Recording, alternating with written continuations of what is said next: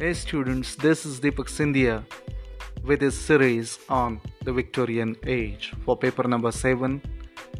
the Victorian Literature.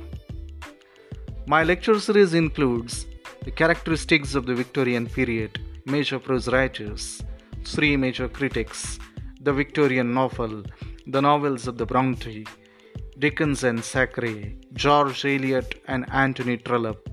novelist opposed to Victorianism, the novels of Thomas Hardy, Victorian drama, and Victorian poetry, especially that of Tennyson, Browning, Arnold, and others.